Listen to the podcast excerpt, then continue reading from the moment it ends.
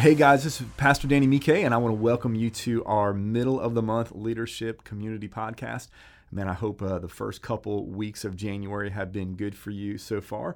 And uh, man, we're super excited to be back with you guys.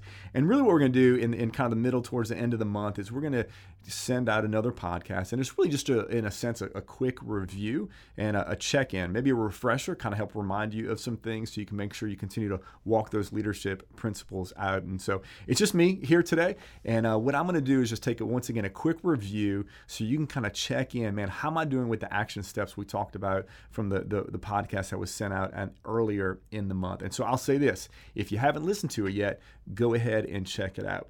What we did when we, when we talked last time, we had Pastor Jeremy, Pastor Dave Madden, my wife Missy here, kind of representing some of the different campuses as we're getting ready to launch our If Only uh, small group series. And so, man, at this point, it's kind of off and rolling. And what we talked about was how do you have your best small group ever. And if you remember, if you listened to, to the podcast earlier, is we talked about first of all why it was important. It, it's important because people matter to God. So the better your small group experience is, the more that people's lives will be eternally impacted. And that's the Great Commission: go and preach the gospel.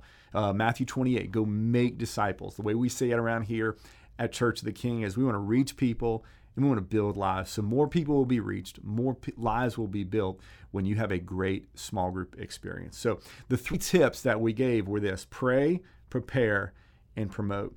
And when we talked about prayer, it was this hey, we're looking for eternal impact, something supernatural.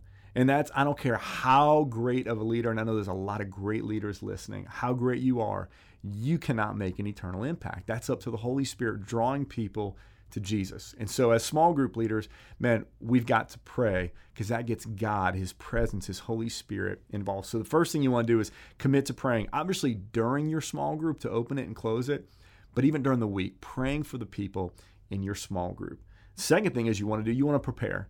And uh, man, Pastor Dave Madden did a great job sharing and really helping us understand this. So he can give you some more details in the original podcast.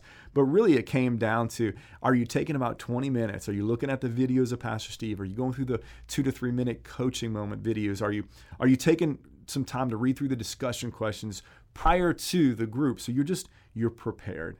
All right. So you want to pray, prepare, and finally you want to promote, meaning this you want to invite people to your group. And I know when you're listening to this, you're like, man, the series is kind of halfway over. What do you mean?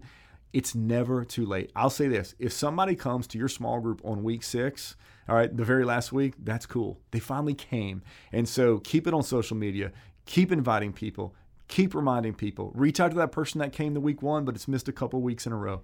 Don't stop promoting your group. So, once again, three tips to a successful small group pray, prepare, and promote. Thank you once again for stepping out, going for it, and hosting an if only small group. Continue to be strong, continue to reach people, and build lives. Thanks so much, and have a great day.